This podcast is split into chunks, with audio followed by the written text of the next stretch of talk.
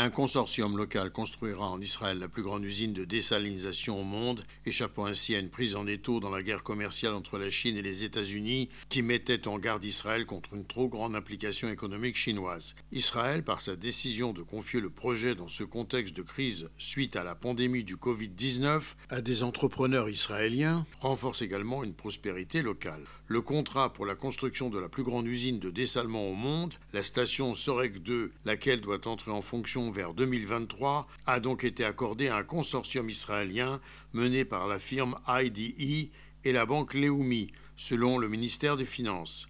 Cette nouvelle usine d'une capacité annuelle de 200 millions de mètres cubes d'eau potable devrait permettre à l'État d'Israël d'augmenter de 35% sa capacité de dessalement, précise cette même source. Le consortium israélien fixe à 1,45 shekels soit 38 centimes d'euros le coût du mètre cube d'eau, ce qui place l'approvisionnement en eau potable en deçà du prix actuellement payé dans les autres usines de dessalement du pays.